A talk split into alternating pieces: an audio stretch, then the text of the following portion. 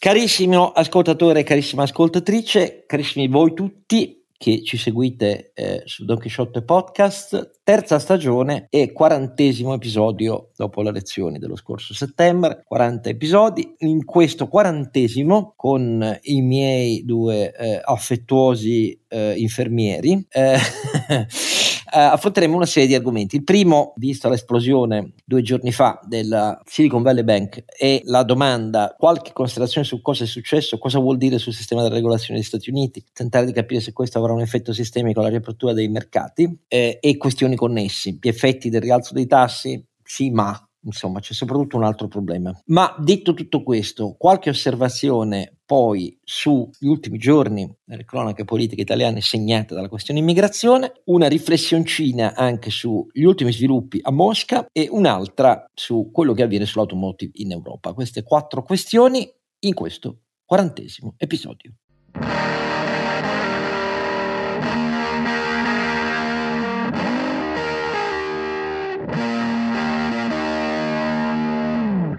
Don Chisciotte è sempre il triste Oscar Giannino, ma è triste nell'animo perché Don Chisciotte è sempre però impregnato del suo spirito ideale e più realisti, più realisti, perché questo è il loro ruolo nel Don Chisciotte di Cervantes, spietatamente più realisti i suoi due infermieri in questo tavolo di follia su cui è esteso ai ceppi Don Chisciotte, però i due infermieri invece gli provvedono qualche contatto con la realtà e il primo è ovviamente Sancio Panza. Renato Cifarelli, vi ricordo donchisciottepodcast.it, quello è il sito dove trovate i link per tutto ciò di cui potete avere bisogno e se volete mandare un messaggio di solidarietà a Don Chisciotte mandatelo visto la sua ma sì agli infermi di mente fa sempre bene. grande grande infermità tristezza. mentale infermità mentale totale ormai, cioè, Ma, mandate ma... psicofarmaci mandate psicofarmaci. No eh, Don Chisciotte non, non c'erano gli, gli psicofarmaci. Lui infatti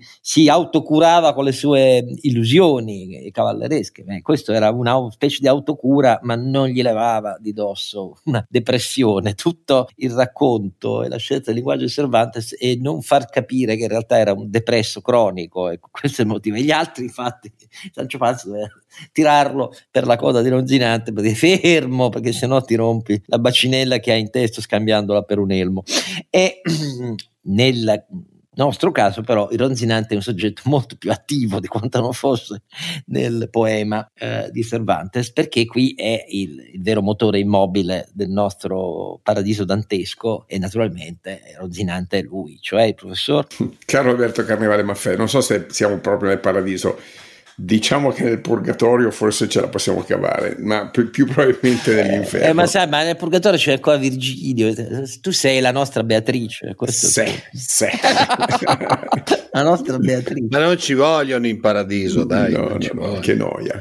Eh, il, i, i, liberisti non li vogliono in paradiso. Cioè una donna eh, che è rimasta nella testa, Dante non cita mai la moglie vera, eh mai, come se non esistesse, perché in testa è l'oggetto di tutta la sua magnificazione eh, paradisiaca è questa ragazzina che ha incontrato quando erano ragazzini entrambi poi ci ha avuto a che fare perché insomma non è che fosse proprio in un'altra città e che Firenze fosse una metropoli. La cosa incredibile è che appunto è, è, è, l'unica dedicataria di tutto il pensiero più alto e nobile di Dante, che per il resto è intriso di congiure politiche, perché lui non era solo un guelfo antighibellino, poi chi conosce la storia di Firenze sa che arriva una fazione dei Guelfi, caccerà l'altra e, e quest'altra cacciata a cui appartiene Dante si, si, si alleerà persino con i ghibellini contro la fazione eh, Guelfa che invece è prevalsa. Cioè, insomma, una storia di guerre per bande abbastanza incredibile, eh, a dire la verità,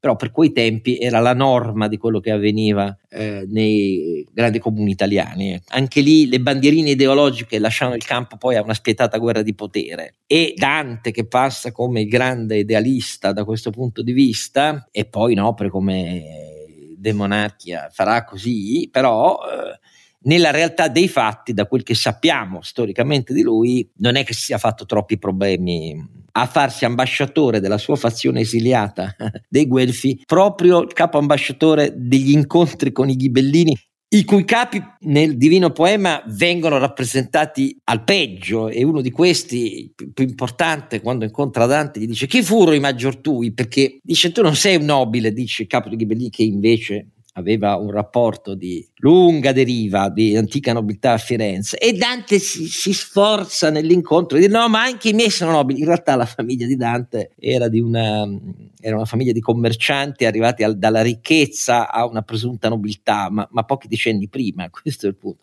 Vabbè la storia politica di, di Firenze di, quei, di, quegli anni eh, mi ha sempre affascinato. Beh diciamo che la storia eh, così eh, come la stai raccontando racconta perché le assemblee di condominio in Italia sono praticamente guerre. No, ra- racconta perché l'ideologia prevale sui fatti ed è una storia lunghissima in Italia, lunghissima, lunghissima. Perché cioè, è la, proprio fa parte del nostro DNA. Noi, noi, noi, insegniamo, noi insegniamo dei manuali manualetti, oramai manualetti scarni, di storia uh, ai, ai, più giovani che ovviamente Ghibellini è uguale per l'imperatore, Guelfi è uguale per il Papa. Non è così. La lotta tra i Guelfi era chi era più vicino o meno a tenere un pezzo dei cordoni della borsa delle finanze vaticane. Questo è il motivo per cui si spaccano i Guelfi a Firenze, quindi cose molto concrete, a dire la verità, molto concrete. E, e, e, Dante si trova nella parte soccombente posta in esilio dei Guelfi fiorentini perché in realtà sappiamo che lui cresce e vive in una casa a Firenze in cui la, la, la, la maison limitrofa era quella di uno dei più grandi banchieri e antichi banchieri di Firenze che però erano invisi agli altri Guelfi che volevano essere loro a finanziare il Papa. Come vedete la, la politica c'entra c'entra poco, ecco, per così dire, c'entra poco. C'entra il potere e, e, la lotta spietata, perché la lotta è spietata, nel senso che all'epoca, per essere chiari, ci si uccideva. Hm? E Dante, che passa per essere il poeta angelicato, anche nella Divina Commedia a un certo punto riconosce che in una faida che interessava gli Alighieri, cioè la sua famiglia, e che aveva portato una famiglia della fazione opposta a uccidergli un parente, e Dante eh, a un certo punto incontra un personaggio di una commedia che gli, gli ricorda questa cosa, eh, cioè un suo avo, e dice: Ma voi perché Cappero non, avete, non vi siete ancora vendicati? E lui riconosce, dice, è vero, ha ragione lui, bisogna che ne uccidiamo qualcuno, cosa che avverrà dopo, perché abbiamo reperti storici, è avvenuto vent'anni dopo. Pensate quanto lunghe erano le faide, e uno direbbe: Ah, ma Dante come? Non c'ha niente a che vedere con queste storie che sembrano tra cosche di mafia, scusatemi. E però invece all'epoca funzionava così, cioè la vendetta tra famiglie non era considerata un reato all'epoca, dagli ordinamenti cittadini. Questo la dice lunga su come si faceva politica ecco, a quei tempi. Va bene, scusate questa parentesi, ma mi ha sempre affascinato molto. Eh, non solo capire quello che è la politica e l'economia italiana, non viene detto, ma anche quello che nella codificazione dei miti letterari e storici, se uno va a scavare le fonti, trova qualcosa di abbastanza diverso di solito. E a cominciare dal fatto che la magnificazione di Beatrice, ma come mai non cita mai sua moglie? Eh, per esempio, scusate, eh, non per morale moralismo, però boh. va bene. Eh, andiamo agli argomenti. Cominciamo gli argomenti di questo quarantesimo episodio da quello che ha scosso la fiducia è della finanza mondiale, eh, non solo il sistema finanziario e bancario negli Stati Uniti, cioè il crollo, il default, la bancarotta della Silicon Valley Bank. Cioè, diciamo che un direttore amministrativo che è ex Lehman Brothers non pone di buon umore. No, diciamo vabbè, così. però tutti dicono che l'amministratore delegato era un genio, eh, stiamo, stiamo, parlando, Silicon Valley Bank, di una banca molto concentrata ovviamente sulla California, eh, di una banca che serviva circa la metà dell'intera settore delle start-up tecnologiche degli Stati Uniti, era un vanto eh, essere cliente della Silicon Valley Bank. E la, la Silicon Valley Bank si trova in condizione la scorsa settimana, tutto comincia da mercoledì della settimana scorsa, di annunciare che, vista questa cosa che viene spacciata quasi come imprevista, cioè di fronte alle difficoltà che tutto il 2022 ha avuto il settore tecnologico e naturalmente nel centro del settore tecnologico ancora di più, in presenza di un ritiro sempre crescente dei depositi da parte dei clienti che hanno bisogno di liquidità, vista la difficoltà del settore, e la banca si è trovata costretta a dover liquidare i suoi attivi e quindi eh, liquida per avere capitali i suoi attivi per un valore di titoli e obbligazioni ricavando oltre 21 miliardi di dollari, però rimettendocene quasi il 10%, 1.8 miliardi. E a questo annuncio poi fa seguire il fatto che siamo stati costretti a farlo perché c'è bisogno di un'ulteriore iniezione di capitale di 2 miliardi e mezzo. Però all'annuncio che sei costretto a liquidare tutti i tuoi attivi perché i clienti ti chiedono i soldi indietro, come ovvio crolla tutto, perché se hai assunto una misura di questo genere vuol dire che prima non ti eri cautelato, sapevi benissimo che ci avresti rimesso con i titoli rispetto al valore nominale che c'hai nel tuo bel bilancio patrimoniale e se hai fatto quello vuol dire che sei disperato con l'acqua oltre la gola, tutti si attaccano ai telefoni per uscire in poche ore e quindi bank run and so on and whatsoever. La, dif- la differenza è che subentra l'FDIC che è l'equivalente, anche se è un, non del nostro fondo di garanzia, perché FDIC nel sistema finanziario americano, dopo le botte finanziarie del 2001-2008, è diventato un, vero soggetto di vigilanza aggiuntivo. Mm? subentra a quel punto la FDIC e, e, annuncia la liquidazione della banca, nessun bailout. Naturalmente tutti sono attesi di capire adesso cosa succede alla riapertura dei mercati, ma tutta questa vicenda che cosa ci dice? Iniziamo da Carlo Alberto. Ci dice che per fare banca essere fortemente esposti a un solo settore, e qui voleva dire avere la grande maggioranza sia degli impieghi che della liquidità esposta a un settore fortemente concentrato sia geograficamente che industrialmente, non è mai una buona cosa. Una banca eh ha il dovere di essere diversificata e distribuire il rischio. E, eh, e per quanto ovviamente questo avesse consentito a SVB di, di eh, crescere molto in questi 40 anni di storia in cui ha accompagnato, bisogna dirlo, con grande eh, intelligenza, grande eh, velocità e grande innovatività di servizio. Tutta la comunità e l'ecosistema del venture capital californiano, facendo quindi molto meglio delle altre banche, bisogna dirlo perché sennò eh, sembra che, che stiamo parlando di una banda di sciamannati, non è così, eh, ma sicuramente stiamo parlando di qualcuno che non ha valutato correttamente i rischi di un eccesso di concentrazione eh, su un solo settore che l'anno scorso ha avuto, eh, penso, la, la, sua più grande eh, crisi di valutazione e di aspettative. Eh, e quindi già era un settore in difficoltà con valutazioni che eh, scendevano e sono scese significativamente. Sono quasi tutte aziende che dipendono dai fondi degli investitori eh, perché non generano cassa, quindi la dipendenza da un settore era aggravata dal fatto che questo settore dipendeva dalla liquidità per poter funzionare, non generandone a sufficienza strutturalmente, essendo un business eh, diciamo eh, early stage, quindi eh, ancora in larga parte eh, attività quindi che assorbono cassa, proprio perché sei esposto su un unico settore. Questo settore dipende dai fondi depositati in banca per il suo funzionamento, non essendo in grado di generarli se non in alcuni casi. Eh, la eh, al, uh, diciamo, ai rischi, al rischio di liquidità, agli indici di liquidità doveva essere estremamente elevata. Se poi eh, a fronte di questo eh, tema della liquidità, il servizio essenziale per i propri clienti, c'era un, un attivo eh, f- diciamo fortemente al- allungato in termini temporali, eh, questo per ovviamente per ovvie ragioni di, di redditività. Eh, acquistavi titoli un po' più a lungo per avere un po' più di, eh, di, di spread sul, sul, tasso di interesse tra attivo e passivo. Ecco, però questo diciamo, si basava, caro Oscar, sul fatto che la fiducia nella banca continuasse, che non ci fosse soprattutto l'altro grande shock che ha avuto l'anno, che ha avuto l'anno scorso, cioè un repentino aumento dei tassi di interesse. Peraltro, come dire, considerarlo imprevedibile dopo eh, l'inflazione che ormai diciamo, ha, ha, più di un anno di, di, di, storia mi sembra veramente inaccettabilmente ingenuo. Quindi hai una situazione di eh, crisi di un settore, eh, hai una ineludibile situazione di tassi di interesse in crescita, non sei in grado di riequilibrare la durata delle tue eh, passività rispetto alle tue attività, insomma, dovresti essere un, molto più attento di come sei stato. Tu, gestore di una banca, ma scusami, caro Oscar, soprattutto il tuo supervisore, il tuo vigila- la tua vigilanza la quale fa di mestiere esattamente questo, dovrebbe verificare che eh, ci sia sufficiente diversificazione dei, eh, dei, tuoi business e ci sia un matching corretto, un equilibrio corretto sulla durata dei tuoi, dei tuoi impegni. Ecco, tutto questo è presto per dirlo, ma diciamo alla luce di quello che è successo non è stato fatto bene.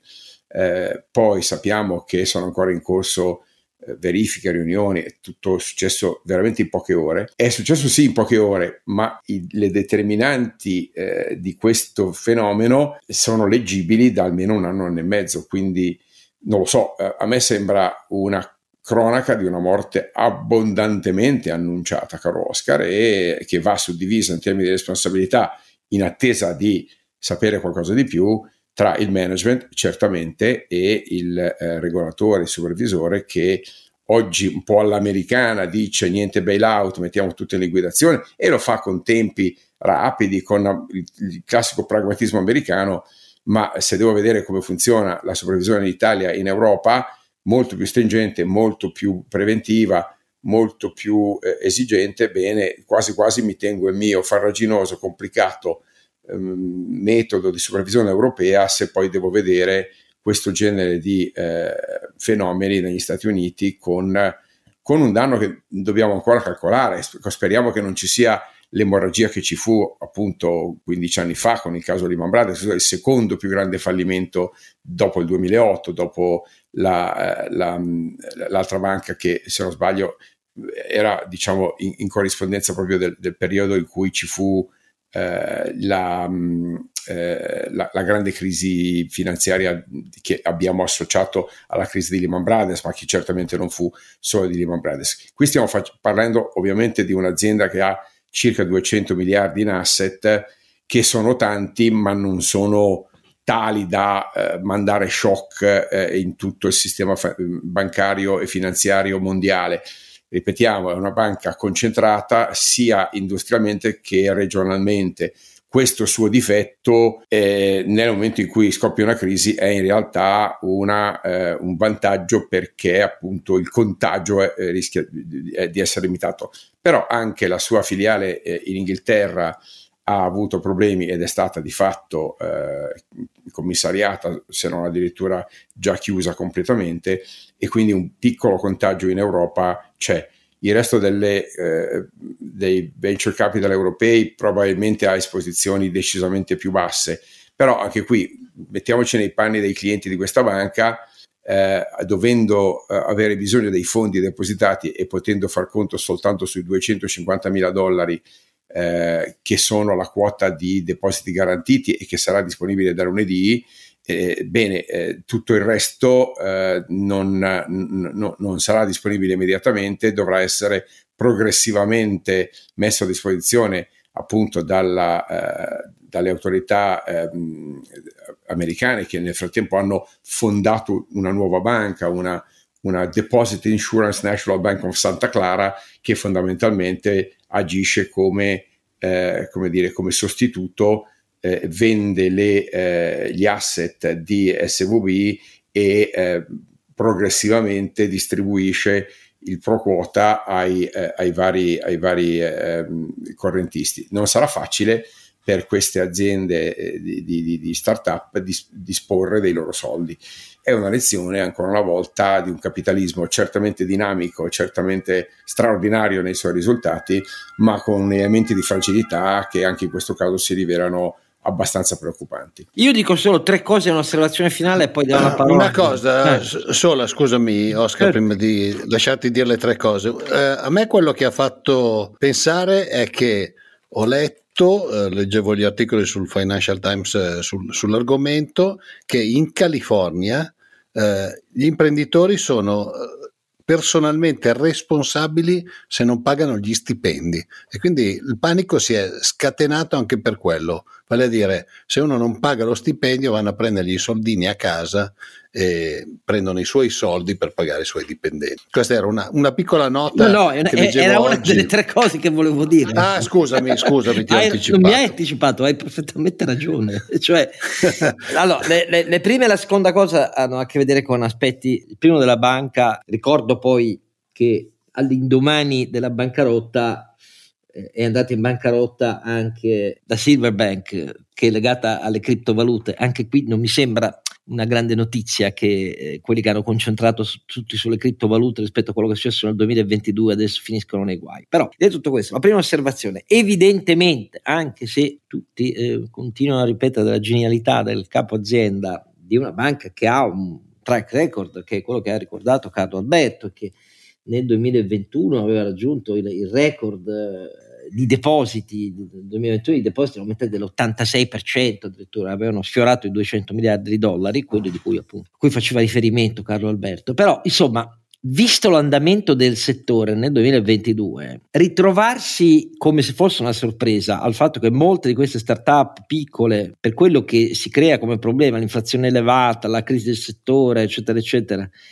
ti chiedano indietro la liquidità depositata, a me tutto sembra, tranne che una sorpresa. È vero che c'è stato poi un picco fino a oltre il 40% in poche ore, ma che la condizione strutturale portasse in quella direzione doveva essere previsto uh, dalla banca, che quindi doveva diversificare perché la maggior parte di quei depositi l'aveva utilizzata in, in titoli pubblici americani, treasuries, eccetera, eccetera. E quindi doveva ragionare molto in fretta, secondo me, ma, ma tempo fa su come riparare questa roba. Se non l'ha fatto, abbiamo letto pure che sono stati otto mesi senza Chief Financial Risk eh, Officer, e insomma, tanto geni non mi sembrano, a dire la verità. Ma naturalmente bisognerebbe sapere cose che non sappiamo, ha ragione Carlo Alberto. La seconda cosa è la diversità eh, del sistema regolatorio post-crisi 2001-2008 nel caso europeo anche 2011 dopo la crisi uh, della sostenibilità del debito Italia-Grecia,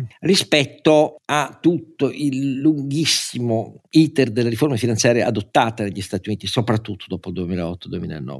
A oggi comunque la regolazione dell'intermediazione finanziaria negli Stati Uniti resta molto diversa dalla pervasività con cui il regolatore europeo ha imposto, basta vedere i risultati in Italia, un rafforzamento strutturale molto, forze, molto forte della capitalizzazione dei coefficienti patrimoniali di vigilanza delle banche. Non a caso, infatti, sistemi bancari come il nostro chiedono di allentarla adesso questa disciplina, ma proprio vicende come quella della SVB americana dimostrano che invece è una grande saggezza della regolazione europea aver insistito tanto sulla maggior capitalizzazione e un'accurata analisi che avviene a ogni richiesta di informazioni da parte del regolatore sulle diversificazioni degli attivi, perché questo deve essere il compito fondamentale se vogliamo assicurare poi la solidità del sistema e la sua condizione di essere in grado di affrontare eh, shock o problemi.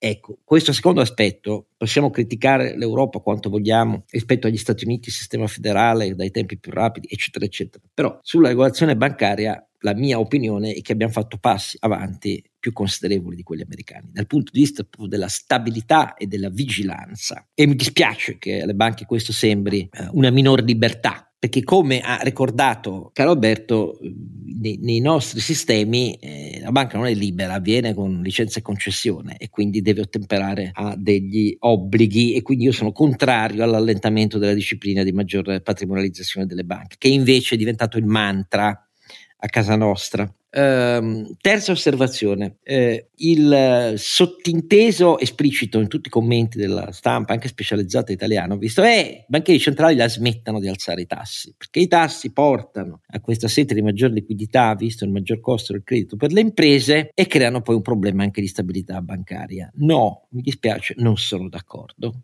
Non sono d'accordo. Sono d'accordo perché l'abbiamo detto mille volte, quando le banche centrali perdono il polso della situazione, e cioè si azzera la loro credibilità nell'ancoraggio delle aspettative dell'inflazione, come è avvenuto dopo un 2021 passati, passato sì, da su entrambe le sponde dell'oceano a dire che l'inflazione era temporaneissima e sarebbe sparita in tre mesi, quattro mesi, cinque mesi, poi invece è esplosa nel 2022 con caratteristiche diverse, l'abbiamo detto mille volte, negli Stati Uniti dove ci sono, c'è un'inflazione da domanda, da noi era uno shock esogeno dell'offerta dei prezzi energetici soprattutto, ma non solo, come si vede adesso che l'inflazione scende, ma scende con tassi eh, in Europa inferiori alle attese di rapida discesa, perché ci sono anche fattori eh, interni dovuti alla diversità dei nostri sistemi distributivi, eccetera, eccetera, eccetera. Però detto tutto questo, quando le banche centrali devono recuperare il tempo perso eh, in errori di previsione, nella storia della politica monetaria, da che le banche centrali sono più indipendenti rispetto alla politica, è pieno di esempi in cui purtroppo per recuperare il tempo, la difficoltà del banchiere centrale diventa quanto devo dosare e in che tempo la ripresa dell'ancoraggio delle aspettative, alzando i tassi. Questo è il problema fondamentale, una delle difficoltà più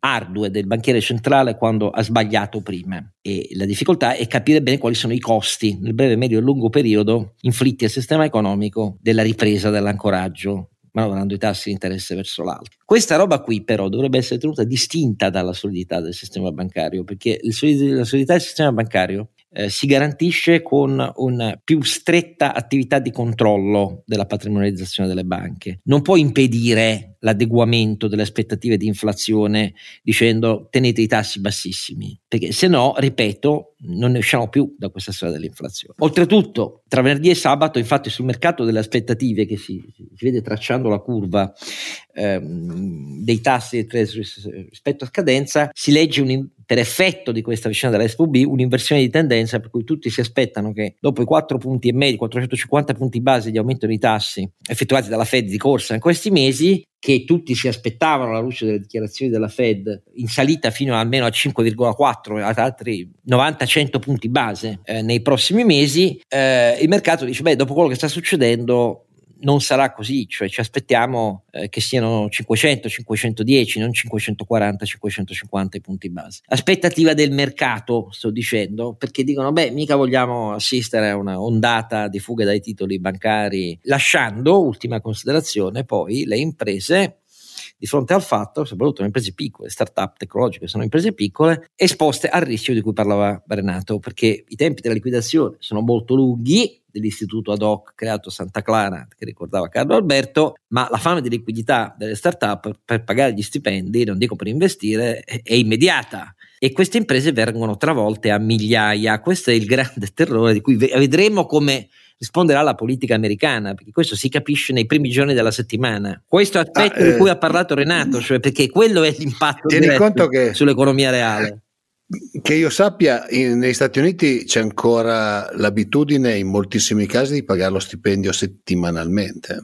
Quindi, cioè, non è che vai a fine mese. Per questo cioè, ritiravano i soldi, eh, cioè, essere chiari. Quindi, quindi, ah, e 250k, 250 mila dollari per certe start-up sono un, una, una, parte non significativa degli stipendi da pagare settimanalmente. Eh. Va bene, e come vedete ci sono molti punti aperti, però quello che è evidente è che c'è un problema regolatorio negli Stati Uniti, bisogna dare un giudizio positivo del sistema regolatorio più pervasivo e, e che ha portato risultati di miglior patrimonializzazione in Europa, anzi se c'è un difetto è che anche in Europa siamo stati troppo deboli con le grandi banche sistemiche, questa però è la mia opinione personale. Detto questo non c'entra sì, niente. Qui sai, Silicon Valley Bank stava sotto la soglia delle banche sistemiche, non so se lo facesse apposta o meno, che si tenevano sempre pochi, poche decine di miliardi di dollari sotto la, la soglia. Sì adesso guardavo i loro conti, effettivamente eh, si erano liberati di un sacco di, eh, eh, di hedging, di, cioè di swaps che consentivano appunto di controbilanciare i rischi di interesse che invece avevano fino al 2021 ma che nel 2022 non hanno più eh, sottoscritto, il che vuol dire che A sapevano che esatto. avrebbero dovuto usarli, B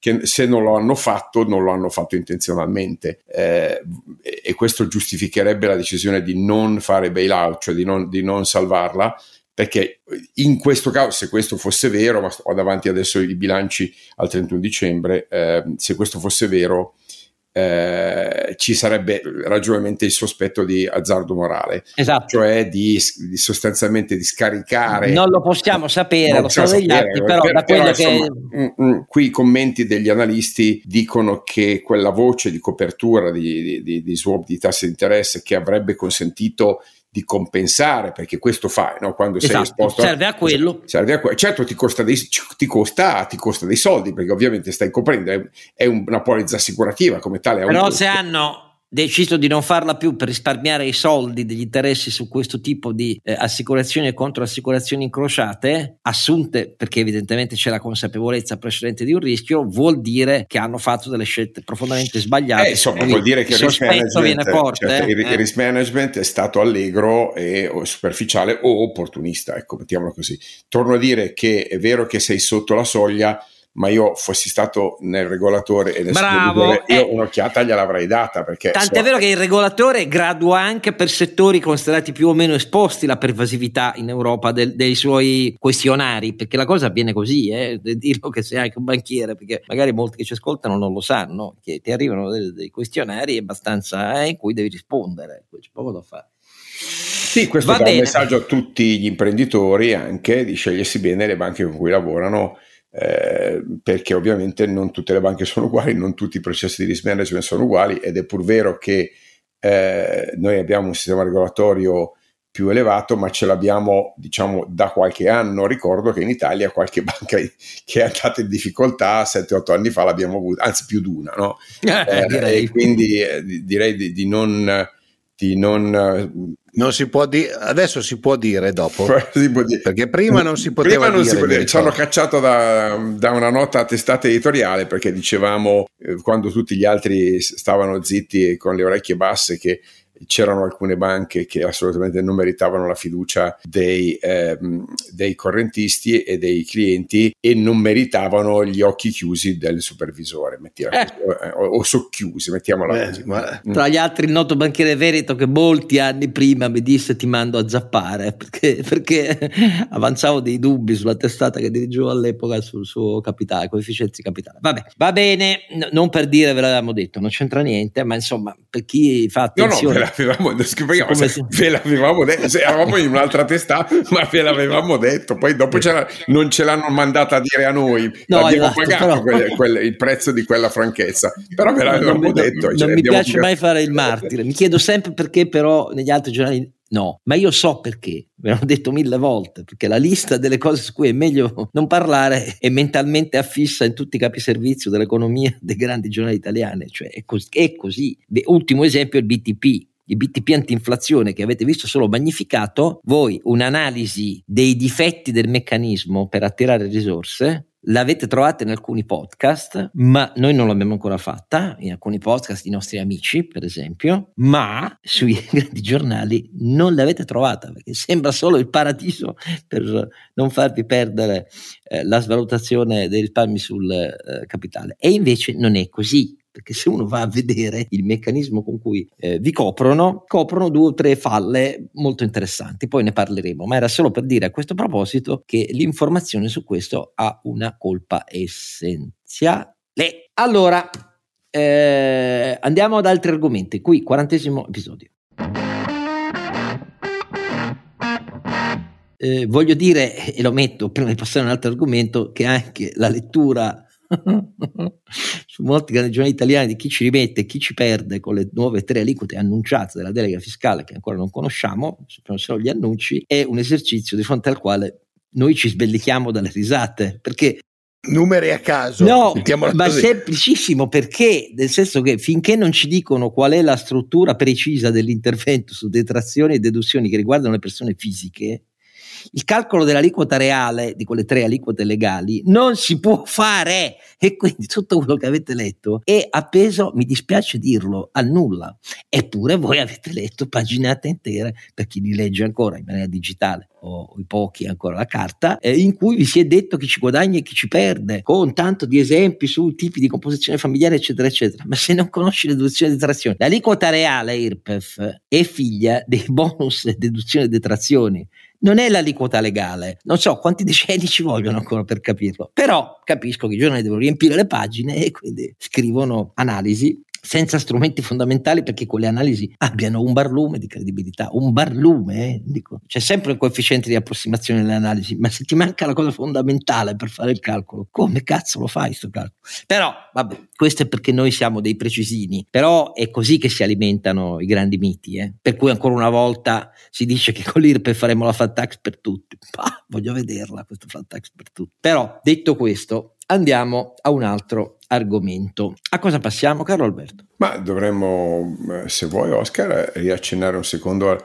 alle politiche migratorie, eh, perché trovo che sia giusto eh, intanto eh, prendere atto della magrissima figura che ha fatto il governo eh, nel suo tentativo di, di, di, vicinanza simbolica al problema con una riunione tenuta in, in Calabria che si è risolta in realtà in una mezza defiance di, sia di comunicazione che di coordinamento e con un segnale che va nella direzione opposta a quella di un'analisi seria e responsabile del problema. Adesso qui nessuno vuole mettere la croce addosso a nessuno, ma insomma il, il, il quadro complessivo è sembrato di, quello di una sostanziale eh, incomprensione dei fenomeni di fondo, un tentativo di ancora una volta di, di eh, ricorrere a, a, a, gride manzoniane che alzano eh, le pene, a, ma, ma, sì, facciamo cinque ergastoli, facciamo l'impiccagione nella pubblica piazza come se questo eh, fosse un, uno strumento efficace.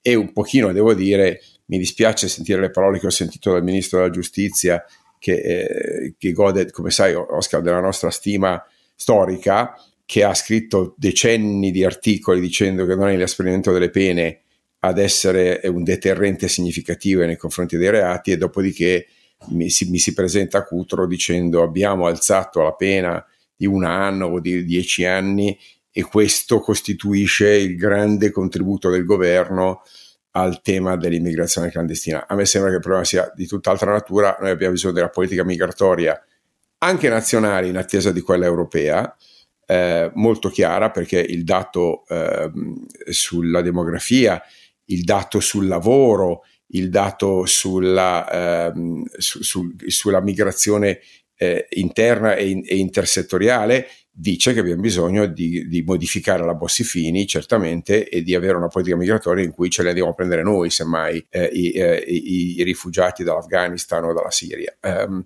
eh, ecco, questo è quello che mi sarebbe piaciuto sentire, ma assolutamente è lontanissimo da quello che abbiamo sentito. Allora, ehm, io ho due, due, commenti. Il primo è quello che è successo davvero al Consiglio dei Ministri a Cutro, che come hanno capito tutti non c'entrava niente con la strage di Cutro, nel senso che non hanno, hanno addirittura fatto sparire le salme il giorno prima, distribuendole in Italia, non ho parole, e lasciandoli i familiari che erano accorsi eh, da tutta Europa e non incontrandoli nemmeno, quindi elementare senso umanitario ancora che manca, eh, ma il senso degli interventi, non a caso hanno riacceso di nuovo la lampadina di controllo del Presidente della Repubblica, i dispositivi che hanno approvato questi ministri non erano quelli che i giornali annunciavano fino al giorno prima. I giornali avevano addirittura anche alcuni commenti nel riportare che Salvini voleva reintrodurre nel testo, era un testo molto duro, mentre invece sembrava che il governo fosse allineato su un testo molto più morbido e il sottosegretario della Presidenza del Consiglio Mantovano era indicato da tutti come il trade union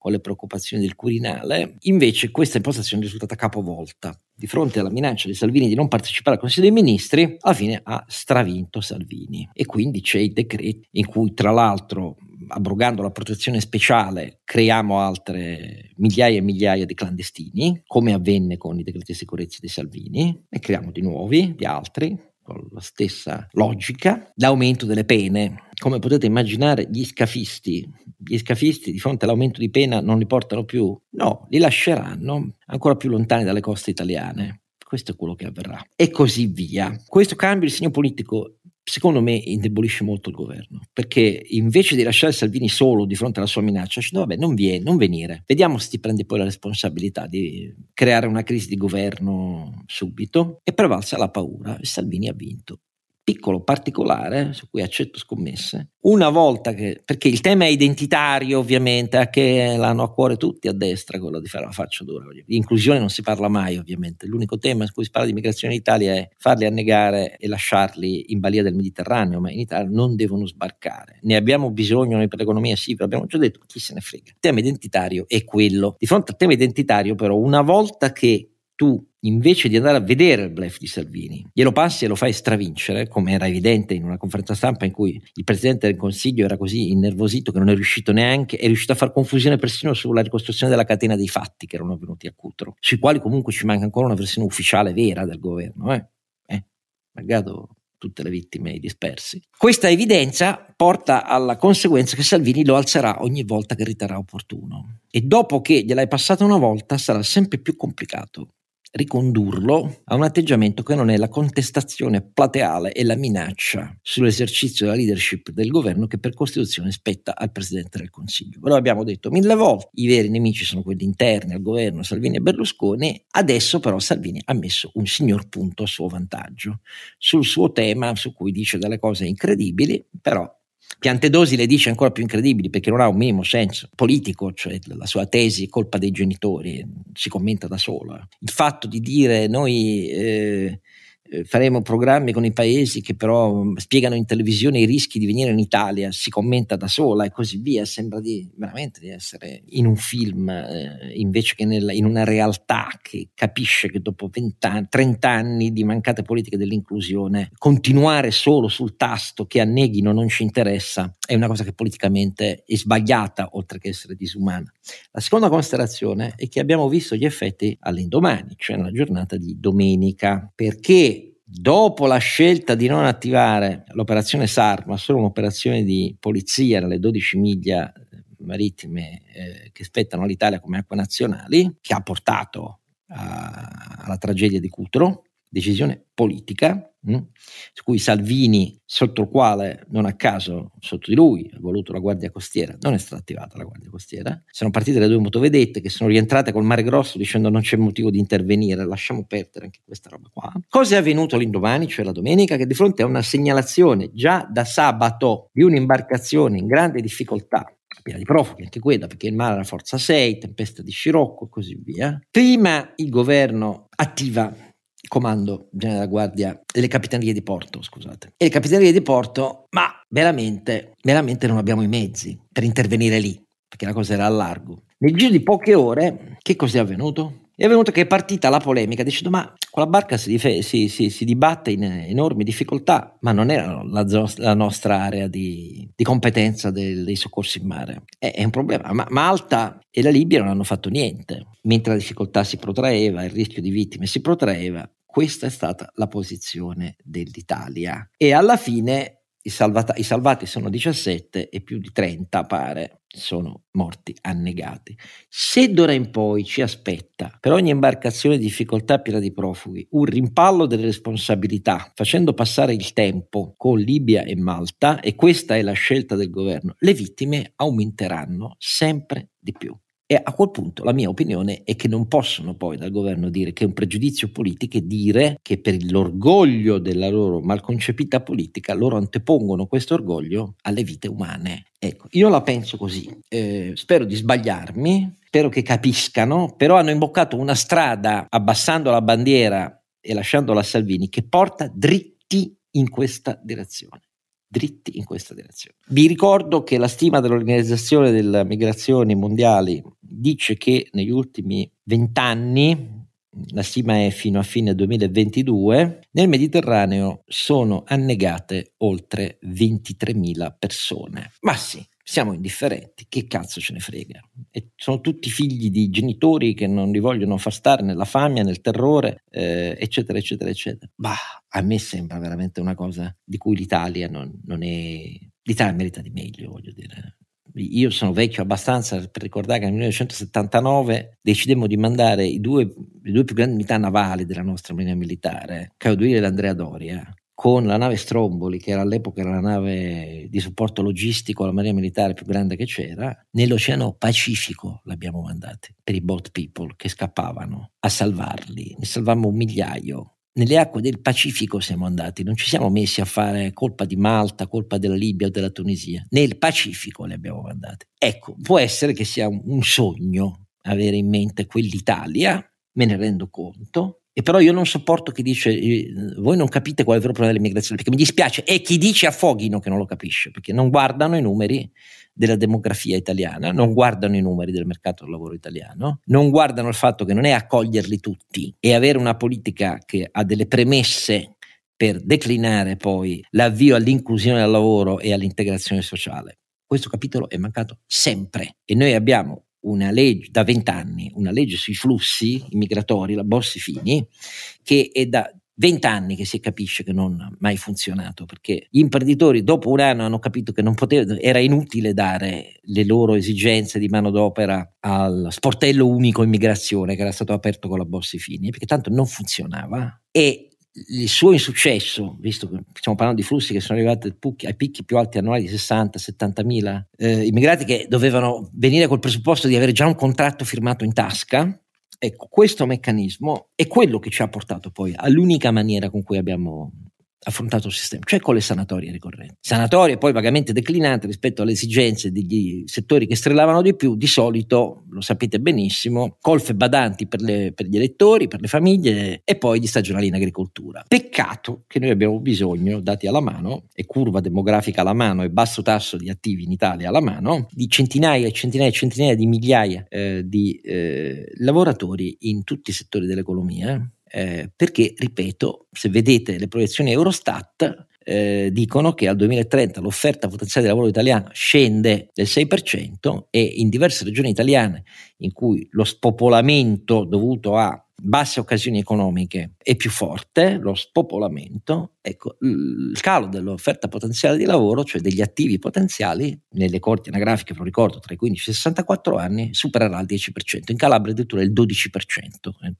Ecco, chi non guarda questi numeri non capisce un cazzo dei problemi dell'immigrazione, non solo perché non ha cuore, ma perché non ha testa. Questa è la mia opinione personalissima, non so quella di Renato quale sia. No, no sul, sul, fatto di aver legato tanti anni fa l'immigrazione al, alle richieste degli imprenditori vorrei stendere un pietoso velo come hai fatto tu, quella è la cosa che conosco meglio, sul resto sai che la pensiamo tutti, tutti assieme e quindi non c'è molto da dire. Eh, sicuramente esatto. eh, il fatto... No, no, cioè, il, eh, sicuramente eh, il fatto che ormai ci sia un, un, una certa scarsità, cioè la cosa peggiore è sempre la solita, l'abbiamo già detto mille volte, è che attraverso questo meccanismo per cui facciamo sentire gli immigrati poco, eh, poco accettati, noi non riusciamo neanche a a, in, a, importare immigrazione di alto livello, cosa che invece ha fatto la fortuna esatto, degli Stati esatto. Uniti, per esempio. Io questo dico, bisogna porre i presupposti, perché non ho detto tutti. Eh, sono d'accordo. Del resto io sento che la destra italiana sventola che la miglior politica è quella del governo Toris in Gran Bretagna che dice chiunque entra illegalmente lo sbattiamo in Ruanda e allora allargano le eh, Però, beh, ma Gran Bretagna mi sembra che abbia altri problemi in questo pro- momento esatto. e che stiano anche loro... Ave- avete visto che solo di... il 32% dei britannici che dice che rivoterebbero a Brexit. Eh, vabbè, ci dovete pensare più. No, ma oltre a quello, secondo me è proprio una. Stanno cercando di fare una specie di distrazione di massa. Però sì, ma poi voglio dire la verità. Ma dai, questo governo Toris, adesso io rispetto per Rishi Sunak, però con tutto il. Pro... alla BBC stanno facendo carne di porco. Ragazzi, alla BBC, alla BBC Boris Johnson mise un presidente che poi si è scoperto dopo che lo aveva agevolato con un bel po' di soldi che servivano a lui personalmente e adesso spengono il microfono di Gary Lineker, sportivo straordinario perché se lo ricorda, mai avuto un cartellino giallo in tutti gli anni di sua strepitosa carriera eh, nel football, perché ha detto, ha espresso un giudizio sulle politiche di immigrazione, cioè vi cacciamo in Ruanda dicendo ma insomma sono toni nazisti. Viva i giornalisti sportivi della BBC che hanno rifiutato di andare in voce in tutto il fine settimana la BBC che cosa è diventata? La, la, caricatura della RAI, che orrore questo governo Tori, che orrore, mi dispiace. Ma eh, Oscar, però ti voglio ricordare, la RAI non è lottizzata e assolutamente non risponde assolutamente certo. a segnali di partito, no, magari te lo dimentichi, te lo ricordo. No, no, io non me lo dimentico perché 144 mila euro che ho dovuto tirare fuori, mi sa che, mi sa che, no, non lasciamo mi sa che Oscar se lo ricorda. Se, se lo ricorda. Però visto che parliamo di tasse, di fai farci una cosa bellissima che non sappiamo ancora se è vera, però è molto bella, no? Sembra mm. che nella legge delega sulla riforma fiscale sia contenuta una piccola normina che prevede che il contribuente che vuole fare un interpello all'agenzia delle entrate debba pagare. Sì. E siccome certo. l'anno scorso l'agenzia delle entrate ha fatto circa 18.000 interpelli, cosa ha pensato bene? Ma facciamoci pagare per dire la nostra opinione, peraltro non vincolante, su un sistema fiscale talmente eh, farraginoso Almeno e assurdo vincolante. che genera quindi Almeno... genera domanda di eh, questo è, io trovo geniale tutto questo invece no, di, eh, di, incentivare quindi... la semplificazione cosa facciamo? Eh, facciamo a pagamento la richiesta di, casi, di, di, esplicazione di una roba incomprensibile. Quindi noi siamo di fronte al fatto in cui in questo momento qua l'incentivo per il legislatore è di renderlo complicato il sistema fiscale, perché almeno i, i contribuenti cominciano ad anticipare le tasse con il pagamento dell'interpello. Io lo trovo veramente geniale tutto questo. Veramente ma geniale. scusa, ma eh, il metodo della vecchia taglia, la taglia, di cui il verbo taglieggiare, perché la taglia aveva una storia nel fisco medievale, per così dire, e dei paesi assoluti. La taglia è, scusa, tu dipendi da me, perché io, Agenzia delle Entrate, posso contestarti qualunque tua scelta e sapete che il professionista fiscale è stato reso corresponsabile amministrativamente, civilmente e penalmente col suo cliente, quindi è diventato un funzionario dello Stato, ma lo paga il cliente. Allora, tu dipendi da me e lo sai, perché io se voglio ti sfondo. Uno, due. Quindi ti apro il canale di chiedermi, ma cacchio, mi devi pagare prima. Eh beh, mi devi pagare. Siccome la zecca Garbugli, cioè eh, il latinorum dell'Agenzia delle Entrate è a pagamento. Sì, la che... taglia medievale torna in funzione, ragazzi. È una cosa. Detto questo, ne parleremo perché io ho letto cose sull'IRES che non mi piacciono. L'IRAP, l'intervento che c'è scritto nelle anticipazioni della delega, è una roba su cui mi riservo di esprimere fulmini e saette perché è una presa per il culo clamorosa, ma ne parleremo un'altra volta. Voglio solo dirvi una cosa e poi andare all'ultimo punto che c'è una domanda finale da fare ai miei due compari.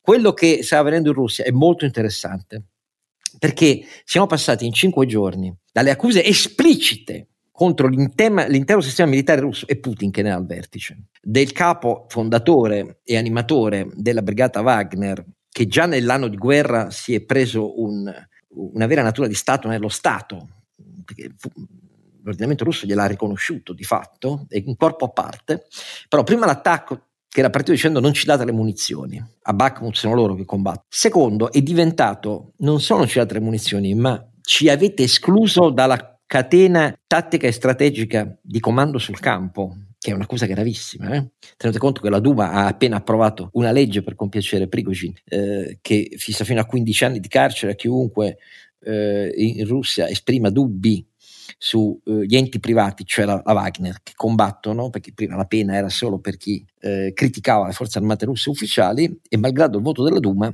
lui dice no, ci avete escluso dalla catena di comando, cioè ci state mandando al massacro, è una scelta deliberata per ucciderci. Dopo tutto questo, dopo tutto questo, quello che è avvenuto è che Prigozhin ha ulteriormente tirato sull'asticella, annunciando una campagna fondativa di centri di reclutamento propri in otto oblast russi e annunciando la formazione di un corpo di pionieri, perché la Wagner si darà una vera scuola di partito ideologica, eh, in, incominciando con i ragazzi delle nostre scuole medie, per capirci, parallela e diversa da quelle delle forze armate russe, che già svolgono attività di questo tipo eh, nell'ordinamento ufficiale scolastico russo. Questa roba qui, in contemporanea con le dichiarazioni attribuite, non c'è conferma, alla portavoce del ministro degli esteri russo, eh, che mh, avrebbe riconosciuto l'esistenza di problemi al vertice del Cremlino, problemi di coordinamento tecnico, logistico e soprattutto di comunicazione, sono segnale di quello che da un po' di tempo vi raccontiamo, cioè che in effetti i segni di spaccatura, avendo dato così tanto spago al nazionalismo estremo, che nel pre-guerra ucraina, prima dell'invasione ucraina, il regime eh, di Putin era attento a sorvegliare, ma avendolo sposato così integralmente, adesso iniziano a presentargli i conti. E questi conti sono tu non controlli il tuo sistema attenzione, perché bisogna porre una certa attenzione. Ma la vera domanda eh, finale che io pongo a eh, Renato e Carlo Alberto è: io lo so che voi oggi avete applaudito collegati in diretta all'assemblea che ha incoronato Ellie Schlein, eh, nuovo leader del PD. E adesso spiegatemi tutti e due perché avete applaudito tanto. Renato, prego, inizio tu. Io ho applaudito tanto per che non, non, sapevo che c'era l'assemblea e quindi stavo, stavo come sempre fai probab- il democristiano che sfugge. No non faccio non faccio no ammetto ammetto le mie colpe eh, l'assemblea del eh, PD non è esattamente eh, eh, diciamo sbagli, fra le mie sbagli, ti sbagli di grosso no vabbè tanto non ci fra credo le mie priorità so. no lo hai, certo hai applaudito mi... lo so benissimo dai, vabbè. No, comunque no, ti smarchi fai il forlaniano Sentiamo no no, no non, mi, non mi smarco non sapevo che c'era oh, sentiamo, ho messo a posto il giardino un po' un poco eh, cosa... sì, Chansi giardiniere tu infatti sei una figura molto simile quello, hai presente il grande film no? il Chansi giardiniere certo. che che con le sue battute diventa il leader che indirizza i mercati alla politica americana, pur parlando del suo giardino. Tu vuoi fare la casalinga di Voghera con lo stesso spirito, mio bel furbone. E allora almeno Carlo Alberto, che fu protagonista di un straordinario intervento a una Leopolda che tutti ricordiamo, almeno io non me lo sono mai dimenticato. Io lo so che però Carlo Alberto oggi ha applaudito sfrenatamente. Prego Carlo Alberto, spiegaci perché. veramente eh, non ho applaudito, ma eh, applaudo all'idea che la sinistra si ricompatti e che alzi il pugno chiuso, canti l'internazionale. Mi piace che Bersani eh, torni. Sì, Bersani, articolo 1. Eh, articolo 1, eh, quindi una, anche, una, D'Alema, anche D'Alema, anche D'Alema. Mi sembra un, un programma di, di, di, grande modernità e eh, lungimiranza che eh, ovviamente, secondo me, a questo punto polarizzando ulteriormente il dibattito politico in Italia, eh, dovrebbe ragionare. Applaudo, ecco, semmai appunto perché tutto questo lascia ovviamente eh, uno, uno, spazio importante eh, tra, tra, questi due estremi, insomma, con una destra che si polarizza sempre di più e ne abbiamo parlato tante volte, e con questa sinistra che ritorna a, a tematiche di identità, di, ehm, di ehm, lotta dura, eh, per quanto appunto la,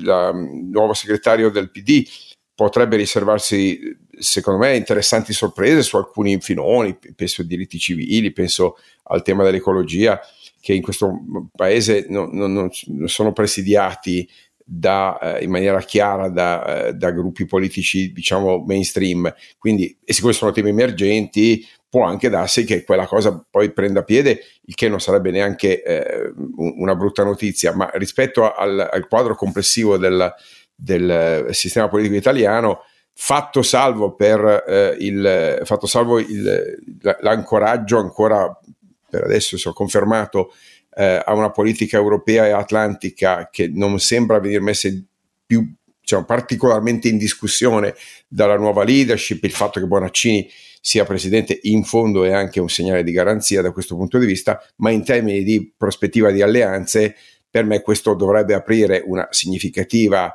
mh, opportunità al centro dello schieramento politico e perché no, magari far nascere qualche cosa di nuovo in quella zona. Io me lo auguro, se questo eh, sarà il, ehm, lo scenario, caro Oscar, ora io e Renato avremmo avuto ragione di applaudire, che vuoi che ti dica? Oscar, però mi sembra che siamo partiti da Guelfi e Ghibellini e arriviamo a Guelfi e Ghibellini. Dai, eh, la, no, la, mia impressione, ma la mia impressione dai, su. No, la mia impressione è che comunque si vada verso una polarizzazione. Ah, sì, sì, questo lo, lo penso allora, anch'io, ma loro pensano eh, che la polarizzazione sia la cosa fondamentale, la, il loro richiamo identitario è quello non il buon governo. Ma io Però, allora, mh. Mm. per quelli che sono i miei gusti, diciamo, mh, per evidenti ragioni, per il mestiere che faccio, anche se magari c'è qualche, qualche mio collega che potrebbe anche essere del PD, il PD tendenzialmente non, non è esattamente il la tua tazza di tè, per così dire. Esatto, sì. Eh, detto all'americana, mi veniva in mente all'americana, ma volevo usare espressioni italiane. Eh, mi sembra, mi sembra che eh, vogliono tornare a parlare di lavoro. Eh, io ammetto veramente non ho seguito il congresso oggi.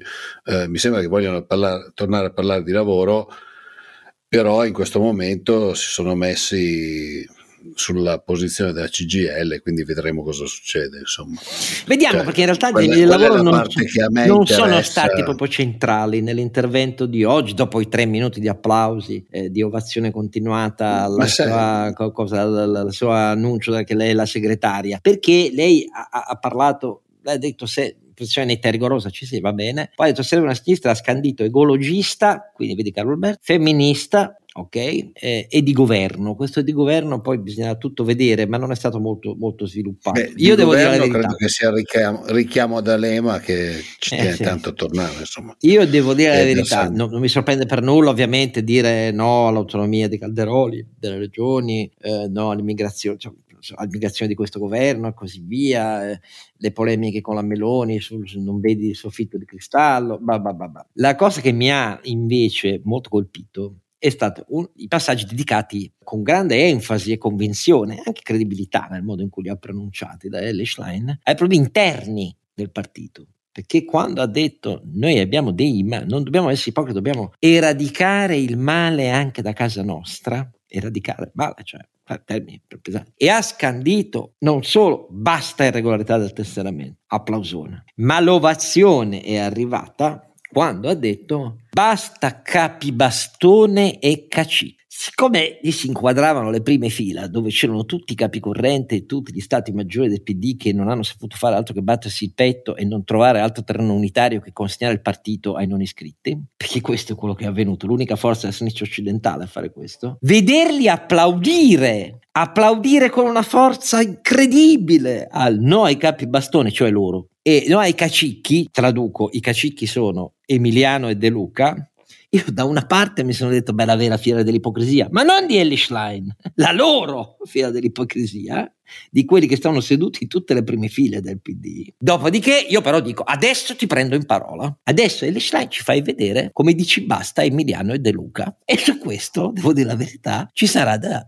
divertirsi perché Popcorn, diciamo. in tutti questi anni il PD ha fatto finta, non avendo alcuna forza rispetto a Emiliano De Luca, di non vedere che quelli, eh, Cacicco non mi piace, però detto questo sono autonomi rispetto De Luca l'ha sempre esercitata con una certa vigorosa efficacia la sua durezza del dire io col PD nazionale non c'entro un cazzo qui si fa come dico io e comando io vedremo se questi impegni verranno davvero tradotti in misure conseguenti, perché questa è di sicuro, non sui temi dell'azione politica nazionale in cui chiacchiere e fanfaluche si fanno in fretta dall'opposizione, ma su questa roba interna del partito, no ai capi bastone e no ai cacicchi, vediamo se la Schlein si fa misurare davvero come coerente, perché se avvenisse, vediamo con chi e con come sostituirli, però sarebbe una notizione, eh, perché se ricordate la fuga, di Vel- la fuga di Veltroni, che fu l'inizio della fine del PD riformista, la fuga di Veltroni per non affrontare questi problemi, ecco, è un problema annoso, per così. D'accordo, allora, intanto grazie ai miei due infermieri, io sono sempre lì che mi dibatto sul mio lettino, grazie a tutti voi che ci avete seguito anche in questo quarantesimo episodio e quindi appuntamento al quarantunesimo.